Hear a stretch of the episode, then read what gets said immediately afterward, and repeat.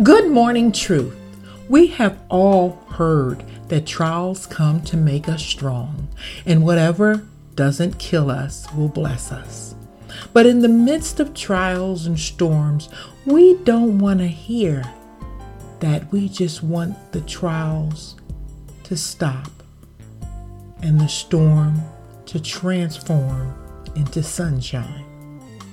James 1 and 12 says, Blessed is the man who remains steadfast under trial.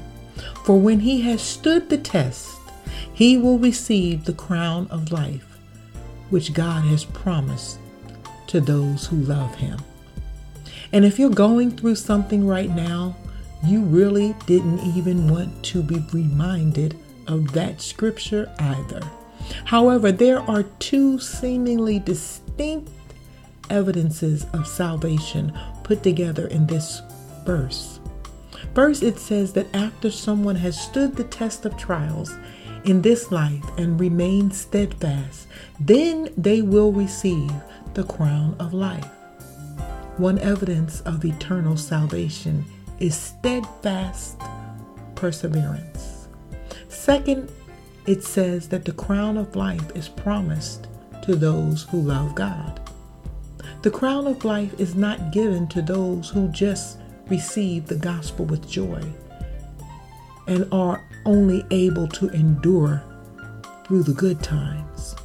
And as soon as tribulations and persecution arise, they immediately run for the hills and begin to lose faith in God. See, God never promised us that following Him would be easy. But what He did promise is that He would never leave us and that He would turn what was meant to kill us around for our good.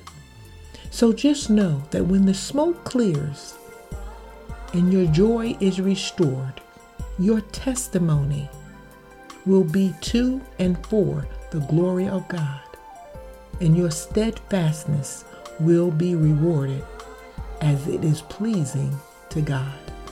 Remember, when you start your day with truth, blessings throughout the remainder of the day is inevitable.